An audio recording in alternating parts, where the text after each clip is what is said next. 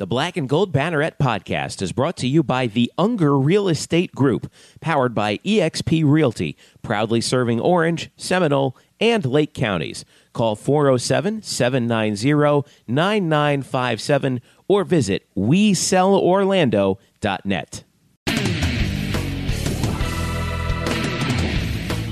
Welcome to the Black and Gold Banneret podcast. My name is Jeff Sharon, along with Eric Lopez, and we are continuing our fall previews. Eric, we had Tiffany Roberts Sahaydak from the UCF women's soccer team uh, on last week to preview women's soccer. Now we're flipping over to the men's side, and head coach Scott Calabrese will be joining us here to preview the 2018 UCF men's soccer team. Eric Lopez, we soccer has always been an underrated sport at UCF, and Coach Calabrese came in last year, replacing Brian Cunningham, who's here for a long time, and got off to that rough start with that schedule. The weather canceled a bunch of games, including their home opener twice. They didn't play a home match until October the 4th. This is a season that starts in mid August. But then once they hit their stride, they got hot. They won 10 games in total on the season 10 6 and 2 uh, and came within one goal, an overtime goal in the American Athletic Conference Championship of making it to the NCAA after that uh, winning streak that they had. It was, I think, it was they were unbeaten in their last uh, seven matches to finish out the regular season, and then made it to the conference championship game. Um, this starts a new year. You know, they lose their big goal scorer Matias Pyysalo, but um, you got to be thinking that they've got that they, they they might want they're ready to strike while the iron's hot right now. I really do, and I felt you know I covered the team last year, even called one of the matches for the American Digital Network, and I thought UCF by the end of the year was an NCAA tournament team. The problem was they ran out of time because of Yeah. the short season. You know, the season ends in November. They started clicking in around October. I feel like if this season would have gone longer, they would have been an NCAA tournament team, a team that could do some damage. So I thought it was a successful year for Coach Calabrese in his first year. It's going to be interesting what he now going into a second season. A lot of the returning players now more comfortable with the system that he has put in in place. Uh, it's going to be very fascinating with a, a lot of home matches too, and to see how they can build on the success they had at the end of last year. The uh, the, the fact that oh, now they're also getting a couple guys back in particular who are really helpful. Cal Jennings does come back, and he came on late last year, finished second on the team with seven goals, um, and they had some. And, and to be honest with you, they had some help with just everything sort of coming together at the right time for this team. Do you think they, they can ch- you know sort of catch lightning in a bottle again? Because you look at the schedule, they have ten home matches this year, three in a row, and one point in the non-regular in the well, I call it the preseason, but the uh, uh, three in a row in the non-conference schedule, and then they have another six of their last eight at home to finish the regular season. Once we get into conference play, this season's shaping up to be a to be a bright spot for them again. Yeah, hopefully we don't get interrupted by Mother Nature. I so know, yeah, that's I mean, I, mean that was the Gosh. thing. They didn't have their first home match last year till October. It wasn't October planned the that way. October the fourth. It wasn't planned that Yeah. way, but because of uh, hurricanes and things like that, uh, that's kind of how it played out. So you hope that Mother Nature kind of works with you on the schedule, and they would actually get some games in early in the September at home and things like that. But yeah, I mean, I think it sets up.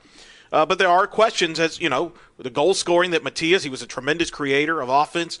Goal scoring. He was one of the best players. Maybe maybe goes down as one of the best players ever to wear that you know the, the jersey. Right? It's been soccer history. Uh, that's going to be interesting to see how they replace him if they can replace him. You don't replace a talent like that, but where does that uh, the, the goal scoring? Where does the playmaking now come? You know, where do you expect it to come from? Is it a group of guys? Right. Is it certain? You know, so that's going to be fascinating to see. Plus some new faces that coming in from their incoming class. How much do they contribute to this year? So it's going to be interesting uh, to see how they come out of the gates. You know, because last year, as I mentioned, because of Mother Nature, not to make excuse, but it was what it was. You know, it took Not an a- excuse, but it is a reason. but it, it is when, especially when you have a new head coach and he's putting in a new system, and it takes time to kind of gel. And I think that's kind of what happened last year. Uh, so I'm very interested to see how uh, they come out this year. All right. So uh, as we dive into 2018, we were able to catch up with head coach Scott Calabrese of UCF, and he gave us a preview of his team coming in. We talk about some other issues having to do in the game of uh, soccer at the college level too that I think you'll find interesting. So, without further ado, here is our interview with head coach Scott Calabrese of UCF men's soccer. And joining us now, head coach of UCF men's soccer, heading into his second season at UCF, Scott Calabrese. Coach Scott, what's going on? How are you? guys how you doing Good Thank to be- Oh, no problem. Thank you so much for taking the time for us. We appreciate you as always. And uh, and we'll start, you know, by looking at last year. You know, you guys finished the season 10 6 and 2 and what a wild roller coaster of a year too you finished 4 2 and 1 in the league um, yeah. the the early part of the season with the home opener getting canceled about 50 different times because of the weather yeah uh, yeah you don't play you don't play a single home game until october and then right. you rattle off this unbeaten streak uh, to end the regular season where you finish off uh, unbeaten in your last seven regular season matches and you make it to the final in the American Athletic Conference Championship to fall short it just to fall short in overtime. Heartbreaking loss to what was really a remarkable season, but it, it, it was really amazing to see you guys make that um, turnaround when you did from October on. So it's, something clicked. What was it that clicked for your team uh, when when October started? Well, it it, it was. Um, I I think ultimately that that it's part of this this process, this ongoing process. Um, we had a lot of new players. We had uh, we had some adversity where we we ultimately ended up on the road for two weeks with with a hurricane. Um, another game got canceled for uh, for weather uh, against Charlotte, and, and, so we were we were constantly dealing with these setbacks. Even though in, in the month of September we were playing very well, but we were just struggling to get results. And uh, after a, a, heartbreaking loss to SMU um, at SMU, where we played probably the best soccer we had played all year um, against a very talented SMU team that ultimately won our league and, and in the regular season, won in playoffs, and, and, then went on a big run in the NCAA tournament. Uh, I think the team believed through through this entire process, through going one five and one in September, I think the team believed we were good and that we could get results. And then when we got that first result, that first positive result, I think that kind of solidified it. And and we just kept going from there, and, and our confidence grew as a group. Um, it was it was shaken, but not shattered during September. And I think our confidence grew. I think the team became more connected uh, both kind of socially and in terms of their personal relationships through this whole process, and and then that manifested itself on the field with with some great results. Uh, and, and we got momentum through that confidence and took it right to the end. I mean, we were probably 10 minutes away from going to the NCAA tournament because I, I feel like if we had gotten to penalty kicks, we, we would have been a we, we would have been in a great position with uh, with the players we have and our goalkeeping to, to win that. So um, a big comeback, and I was proud of the guys for that. And now we want to try to build on that. Coach, I know. I think I talked to you about this last year, and I've talked to other men's coaches in the in the in college soccer, and I know there's people that feel that the men's soccer should be a two semester sport when you consider the fact from a health standpoint, players recovery standpoint. And I felt like your team last year just kind of ran out of time. If it was like a normal two semester, you probably would have been an NCAA tournament team. You just kind of ran out of time by the time you guys kind of started figuring out who you were. Uh, do you feel overall in the big picture as a sport, should men's soccer maybe go to being a two semester sport? Uh, that that is a great question. Um, I think there's no doubt that college soccer would be positively impacted by moving this sport into a two semester sport, and, and for a number of reasons. The, the, the first one is from a sports science standpoint, and, and from what you're asking soccer players to do, that they, they will run 10 to 13 kilometers in a match at, at all different speeds, changes of direction.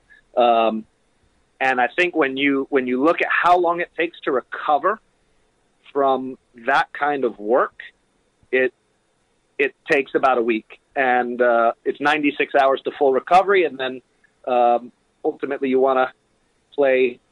Basically, you want to play on Saturday and then play the next Saturday. Um, with the amount of games that we play, the only way for that to happen is to move it to two semesters um, and just limit the amount of games you're playing in each semester. And, and, and I think the bigger picture of where college soccer lies as a pathway to development for professional and international soccer in this country, uh, I, I feel like college soccer, the coaches are crying out for this change. Um, they want it. The players have, have been polled about this change, and they want it. Every sports scientist would tell you that this is the right thing to do. Um, and I, when you talk to the MLS and when you talk to, to people high up in U.S. soccer, they all think that this would make college soccer a more relevant developmental environment. Um, so I, I, I think the only thing that really needs to happen is is that people in decision making uh, positions also see that this is the right direction to go. And, and the ACC put forward a proposal to do this, a formal proposal with the NCA. There are other um, there's other conferences that have put these proposals forward and that they're being worked on. But it, I think it would make a major difference uh, for college soccer and for our team in particular, and, and the way that we do things. I really feel like it would make a, a big impact on on our program. And, and I agree with you. I, I feel like once we got rolling. Um, we we were a really dangerous team and, and could have continued to get good results. So we I agree we ran out of time. It would have been great to have continued our season in the NCAA tournament. What do you think? Well, how long do you think it might take for, for that schedule change to happen if it does happen? Like it's it, uh, let me yeah. ask uh, let me ask it this way: What's the percentage chance that it happens in the next five years? Um, I, I think the issue is that the decision makers have to believe in it.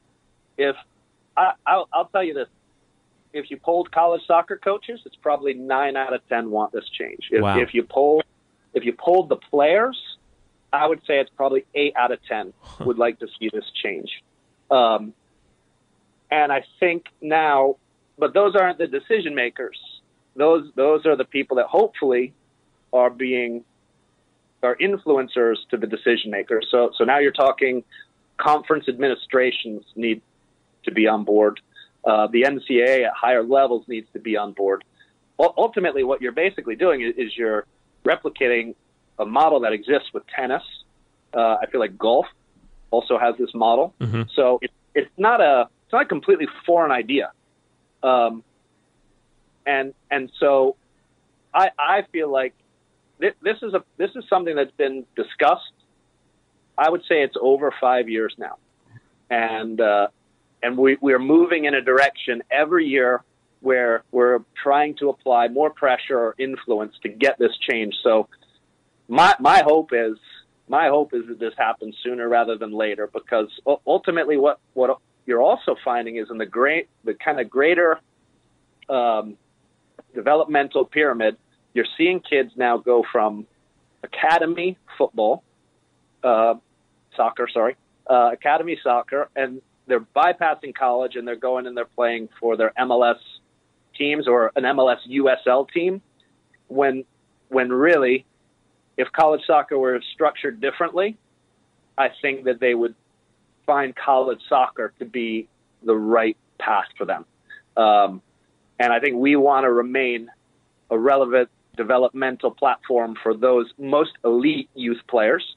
Uh, and, and really the only way to do that and convince the MLS coaches and the U.S. national team coaches that, that we are the right pathway is to change this season. That, that's their biggest um, criticism of our structure uh, of college soccer is the structure of our season.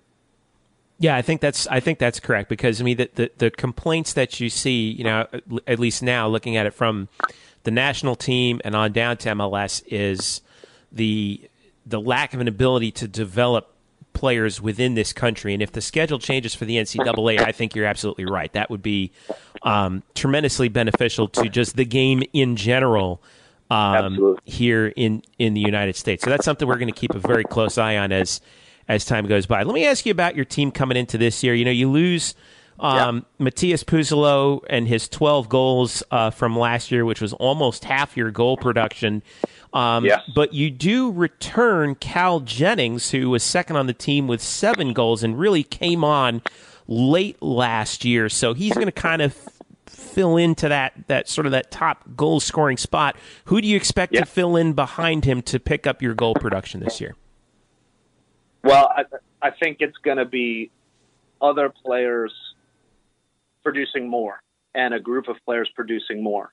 So I don't I don't know if it's going to be one player who's going to come in and he's going to be the next 12 goal scorer, but I think we have uh, Hatabu who plays on the left hand side. Uh, he he played every game, big minutes in every game, and it was very dangerous last year. Created a lot, but wasn't as productive as he as he could be. And and I'm I'm thinking that he will be this year. So yeah, you have Hata, you have Gorka Parabé, who has had exceptional springs with with our team, and now we're looking for him to transition now in a fall.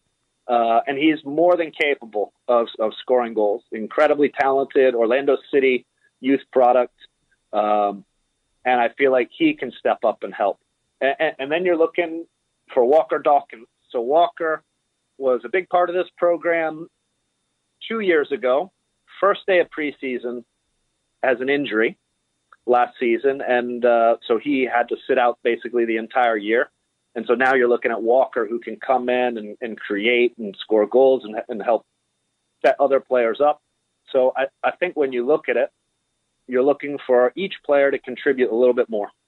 And when when you say, okay, 12 goals seems like a lot, and it is for one individual, but if if Hata is scoring five, six goals this year, uh, Walker's chipping in four or five goals this year.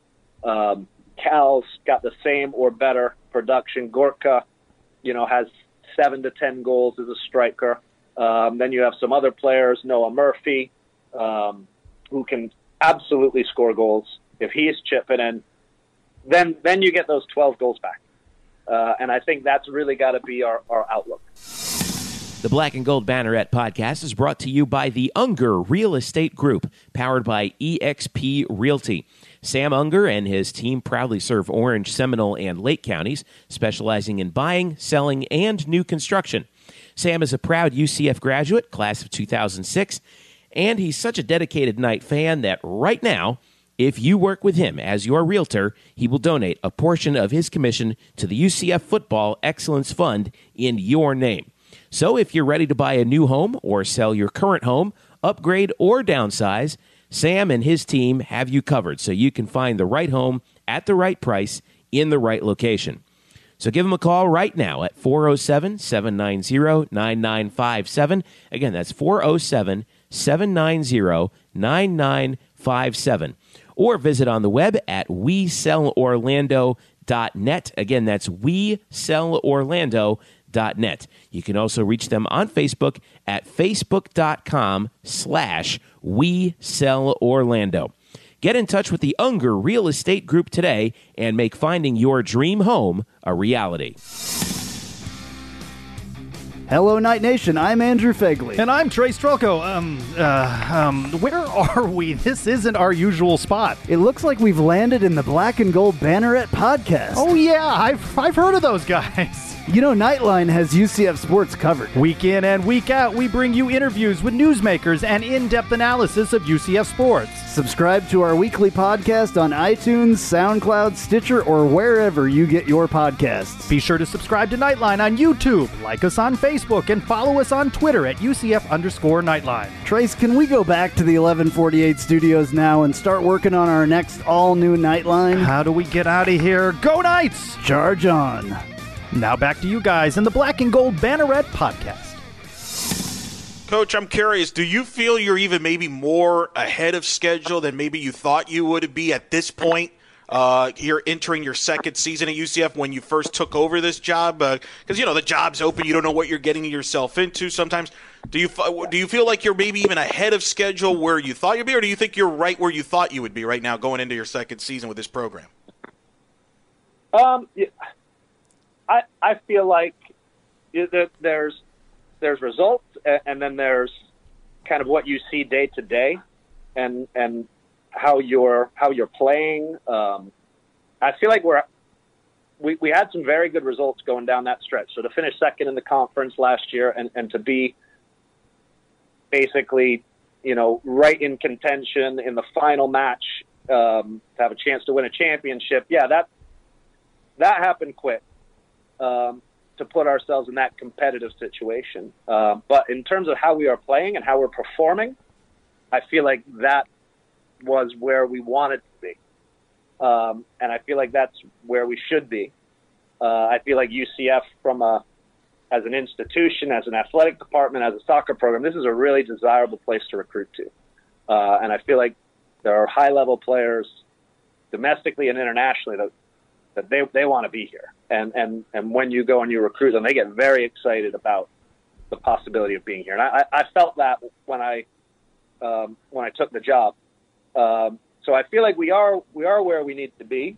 Um, and you know, we, with the success of last season, especially second half of last season, we want to build on that, and that that in itself creates an expectation, um, and hopefully creates that same expectation for our players that they want to return, do that and better because we came close, but we didn't win a championship, and hopefully, you know, for me that makes me more hungry that we we leave nothing on the table moving forward into into this season, and I think the players. I, I, I'll tell you, I feel like they feel the same way too. They're they're hungry. You know, you talked about recruiting, and I think you're right that the message has gotten out because uh, you you guys just announced your signing class, seven new players coming in, four of them uh, on the on the defensive end on the back line, plus a new go- plus a goalkeeper in Matt Douglas who's from Tampa. Yeah. Uh, but uh, six of those seven are from outside the United States. So. Um, they're all listed as freshmen, but what what do you expect from some of these younger players? Are you expecting them to contribute a little bit more than maybe a freshman normally would? Well, I, I feel like last year's class was an older group. So in that first class, we got players who, you know, maybe had a gap year, uh, graduated high school, had a gap year, and, and and then ended up coming over. So you had some older players. I think this group's a little bit younger.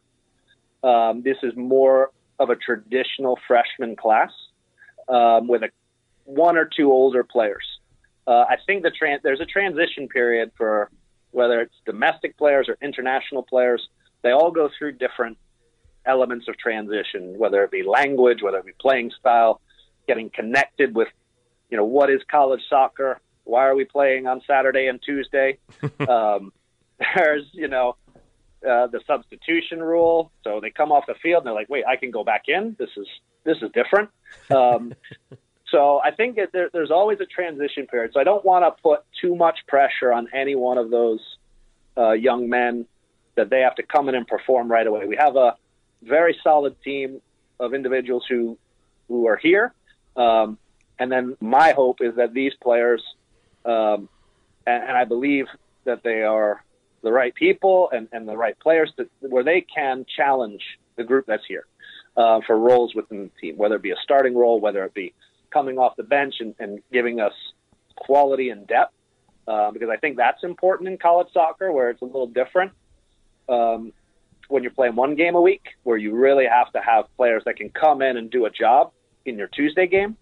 Um, so I, I, I feel like this group has a lot of experience. Um, the international the international players come from high level environments, and uh, I think they will make a contribution right away. But until until we roll the balls out and start playing, it's hard for me to say to what degree how do you feel about your back line and, and the goal? You know, Jeff mentioned about the goals and, and all that, but obviously, as you know, it starts on yeah. defense. And I thought your team was st- strong defensively towards the end of the year and was able to win some matches. I think of the UConn win, the Temple win. Yeah. Uh, how do you feel about your defense? And you've got experience coming back because you had some adversity last year. You had to deal with some injuries on the backside, and and you were able to figure yeah. that out. How do you feel this year? Well, I think I think when you look at the recruiting class, this incoming recruiting class, I think it addresses that need for depth in the back line. Um, and so I think that's a real positive is that if, whereas in other parts of the team, if there was an injury, we had players that could step right in. I, I feel like we were a bit thin at the back in terms of depth. And so now I feel like that, that's been addressed. Um, I feel like the big difference in the first half of the season and the second half of the season was how we defended set pieces. And when, when you look at the goals we conceded, we actually didn't concede that many overall in the season, um, but we we conceded probably 60 to 70 percent of those goals were mistakes in defending set pieces. Um, and so from the get go, I feel like we need to make sure we have a group that's on the field that can deal with direct play, because a lot of teams that really their main form of attack is, is basically to play it long, win second balls, and then to try to play off those second balls. So we have to be able to deal with that. Um, and then to be able to defend set pieces and defend them really well. And, and ideally, we're scoring goals on set pieces. And I think you saw that in the World Cup. There, there was a major trend in the World Cup where set pieces defined a lot of these teams. Right. Uh, and so for us, we need to be we need to be really good in defending set pieces. Um, and I think because of how much we value possession, uh, that usually means that we don't defend as much. Um, so if we have the ball 70% of the time and we're playing in the other opponent's half of the field um, far away from our goal, when the ball turns over, it's not so not quite so dangerous. They have a long way to go um, to get into a position to really make it a, a dangerous situation for us. So part of part of our philosophy is that our our defending is we need to do it really well, but ideally we don't do it nearly as much as we do possession and attacking. You know, we look at the uh, schedule that you have coming up after the first two exhibition matches. You, you know, you start off with Yeah. Penn State on Friday, August the 24th, uh, up in Happy Valley. Then you're home for four in a row, including some really good opponents. UC Irvine coming into town, Virginia Tech, West Virginia. Yeah. On the road again uh, for three, and then you finish with six of your last eight at home. So that's that that's got to provide you with a tremendous advantage, especially as you head down the stretch in conference play. No. Well, we, that that's something that we wanted to really make a, a concerted effort to increase the amount of home games that, that we had. That that was by design, uh, and we were fortunate we were able to schedule that way. Last year, we did not lose a home game. Um, we have been very successful at home historically as a program prior prior to me being here, um, and so I think this is when you look at RPI and how the RPI is calculated, there's not a real, um, you- you don't get pinged for playing at home versus going on the road. There's no major, major swing in terms of RPI points. So if we can get teams down here, play them, play them in our venue in front of our fans, create a great environment for our fans, um, then we feel like we're putting ourselves in a really good position to um, to win games and, and make a case for ourselves to be uh, a top team in college soccer. Coach, uh, what was your thoughts going through the American Conference in the first year, now entering into the second year? I mean, it was dramatic going down to the final day of the season. We didn't know who were going to be the four teams into the the conference tournament. We didn't know who was going to win the regular season title. And then you ma- obviously we discussed how the postseason, the conference tournament, was dramatic. Your thoughts on this league? We know every SMU's good every year. USF's good. Uh, Temple's good. Just Connecticut. Your thoughts on the league, uh, having gone through it for the first year, and what you expect uh, this year? Well, I, th- I think the lead is the league is super competitive, um, and literally on the last day, as you said, we could have finished fifth and missed the tournament if we didn't win, uh, or second, which which ultimately ended up happening. So the parity in the league is um, it's it, it's a difficult league. Uh, I think when you look at the league, there's some historically strong programs. You know, SMU. SMU had 17 wins last year. Uh, UConn. UConn's won national championships in soccer, and uh, they they operate and recruit and, and do everything at an incredibly high level. Uh, USF has historically been uh, an NCAA program and a top program. Uh, I, I feel like the league has gotten better as well. Temple recently hired a new coach who I know is going to do an excellent job. Tulsa is an NCAA tournament team. So so the, the, the league's difficult. The league is league is really really difficult. Um, the travel's hard too. It's not like these are all bus trips right around the corner. This is this, this is you, you've got to get on a plane and, and travel's not easy. And uh, winning on the road's important. And when you go and you win on the road in this league, you've you've done something to put yourself in a great position. I, I think the league itself recognized the parity, and so they've expanded the playoffs to six teams. So I think there's a uh, it, last year USF was left out of the playoffs, and USF USF was a was a good team. Yeah. Um, so now I feel like the playoff picture just expanded because the quality of this league uh, has expanded, um, and and so e- every year it's a dogfight, and uh, so we're you know we're we're excited about it. The, the league is obviously a big priority for us in, in terms of our goals, and, and being able to compete for a regular season and a, and a playoff championship is, you know, those are both important goals for us. Well, here's to that. I know that's uh, it's it's coming right around the corner now. Uh, your first exhibition game is one week and one day from today. We're recording this on Friday, August the third. Yeah, Eastern. I'm sorry to remind you of that, Coach. that's a that's a sobering thought. Yeah, You know, Jeff likes to spare these news to yeah, coaches. He did the same thing I to hate- Coach Sahaydak last week, yeah. so don't I hate feel to bad. be the bearer of bad news. Tiffany will tell you all about that. But um, uh, Eastern Florida, Saturday, August the 11th at the UCF Soccer Complex at 7 p.m. The regular season gets underway at Penn State Friday, August 24th. First home regular season game Monday, August the 27th against California Irvine. That's at 7 p.m. Uh, Coach, before we let you go, uh, any last thoughts and uh, uh, how can uh, fans stay abreast of what's going on with UCF men's soccer this year? Well, well, absolutely. You know, we're we're excited that we've got this many home games, uh, ten home games on our slate for this year. So we we hope that the fans will turn out. I, I think they'll be excited with the style of play, the attacking minded style of play. Um, you know, we would love to see them come out to the games. Definitely follow us on Twitter and and uh, and and make sure uh, ultimately that that we get a chance to see and, and hopefully we produce a great product for them this year. UCF underscore M Soccer on Twitter. Head coach Scott Calabrese of UCF men's soccer coach. Thank you once again for uh, your time and your insight, and uh, best of luck. We'll be seeing you uh, for that first home match. Uh, definitely for that first home match in the regular season against UC Irvine. Thanks again, coach. All right, guys, thanks a lot. Thanks for having me on. Thanks again to Coach Calabrese. Thanks also to Kelly Cartner from uh, UCF for helping us out, set this up, and uh, getting this done. All right, so some interesting things there, and I was really interested in the conversation that we had about this, the soccer schedule Yep. in particular. Uh, and Coach Calabrese was very passionate about that. Tiffany Roberts Sahaydak of UCF Women's Soccer also discussed that with us, and you can hear that on the Black and Gold Banneret podcast as well.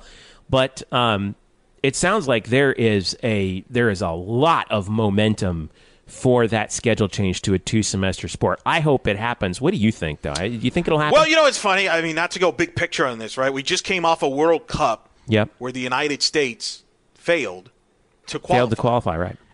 And I think a part of the reason that the issue that the United States are having, and why they're not at the top of the, the you know, in soccer, is of college soccer. Look at the U.S. women's soccer team; they're the best in the world. Why? Because women's college soccer is the best, is tremendous. They Yeah. provide tremendous talent uh, development. I mean, Coach Sahaydak, for example, was on the Right. '99 U.S. team. We talked about in, the, in that episode. She played in North Carolina, which is one of the top soccer programs in the in, in the country, in the world, really. Right. And it's important to remember this too is that the soccer calendar everywhere else in the world Yeah. is from the fall through the winter and into the spring and then the summers for the international play except in the United States in MLS which is a summer league. Now the reason they do that is because the American sports calendar is pretty crowded from from the fall through the spring because of football in the first part and then the end of you know basketball and hockey uh, in, in the latter part. But college soccer in the United States can follow that schedule, and that's where I think you're right, and Coach Calabrese is right. That can that can make college soccer the primary breeding ground in the United States for talent in the sport. Well, look at the MLS. I mean, Right. A lot of the guys drafted in the MLS draft is through college soccer guys. Well, I don't think they're developing. a lot of UCF guys too. Well, and think about some of the UCF guys that have gone on to do well. They've only here were at UCF for a cup of coffee. Sean Johnson, who's had a very good career in the MLS with the Chicago Fire, and he's currently now in New York City FC. Uh, he's been have you know he's kind of on the cusp of the U.S. national team. I think he was at UCF for like a year or two years, you know, because it's quick. He and, before, was. and before you know it, they're gone, and they're maybe not as developed as they would be if they were a two semester sport. So I think this is a bigger issue in the men's sport than the women. I think Coach Sahaydak kind of said it. The women is kind of fine. I don't think they have to go to a two semester sport. I mean, their their system's doing well. The development's going well. The men's side, I think, is where that could be. Uh, I think a big plus, not only to college soccer, not only to soccer programs in the collegiate level, but I think to professional in the MLS. It could help the MLS get better players coming into their league, which makes their league better. Yeah. And in return, I think it helps the United States. And I know, I'm, I'm, I mean, I'm focusing on the United States, but obviously there's players that play all over the world. But I focus on the U.S. because obviously that's where we're trying to figure out how to make U.S. soccer better internationally in international events. And I think developing players within is critical. And I think if college men's college soccer is a two semester sport, it could be a better developmental. Uh, for players to go and be more encouraged. Hey, I'm going to go to college soccer and I can play for a full two semesters and play a couple years, and that'll get me maybe to the MLS if that's my goal, and maybe help me get to a national team, whether a U.S. national team or a Canadian national team or whatever it is. And I think so. I think there's a, a lot of layers to this as we've tried to figure out how to fix U.S. soccer. I think men's college soccer could be par- part of the solution if they do some things on their own. I think that's where Coach Calabrese Right. is coming from. Well, I think he's right. Not to I- mention, obviously, the health of players. That's true. That's the other thing that he emphasized too is that you know when you're playing two games within 48 to 72 hours, that's just absolutely brutal. The They don't do it risk- anywhere else. The injury risk goes up so tremendously, and we ask a lot of our college soccer players, you know, in, in doing that. And I do think that spreading the schedule out so that they play one game a week, I think, is the best beneficial way for um, for these players to actually do it. So uh, once again, to recap, UCF men's soccer, UCF underscore M soccer on Twitter. They start their uh, 2018 season with an exhibition match against Eastern Florida Saturday, August 11th at the UCF Soccer Complex at 7 p.m. Uh, they start the regular season on the road Friday, Friday, August 24th at Penn State. That's a 7 p.m. start there. The home regular season schedule begins Monday, August 27th against UC Irvine at 7 p.m. Uh, and if you want to circle your calendar, Virginia Tech's coming to town Sunday, September 2nd. Friday, September 7th, right after that, they got West Virginia coming in, playing Stetson at DeLand. So that's a little road game that you can cop- circle on the schedule as well. Home opponents in, uh, uh, in uh, conference schedule include SMU, the best team in the conference coming in, Jacksonville, UConn, Florida Gulf Coast, and USF on Saturday, October 20th. Not to mention Cincinnati to wrap up the regular season on Friday, November 2nd. Again, UCF M underscore M soccer on Twitter for all the latest. Thanks to Coach Calabrese once again. Thanks to Kelly Cartner from UCF Athletics for helping us out. Thanks to you, Eric. This is a blast, baby. Let's go. Season's right. getting underway. Let's do it. You can follow us at blackandgoldbanneret.com, UCF underscore banneret on Twitter. I'm at Jeff underscore Sharon. Eric is at Eric Lopez Elo. Uh, and don't forget Brian Murphy as well, spokes underscore Murphy on Twitter. Subscribe to this podcast if you don't already on Google Play, Apple Podcasts, SoundCloud, Stitcher, and Tune In. For all of us, I'm Jeff Sharon saying thanks for listening. This has been the Black and Gold Banneret Podcast.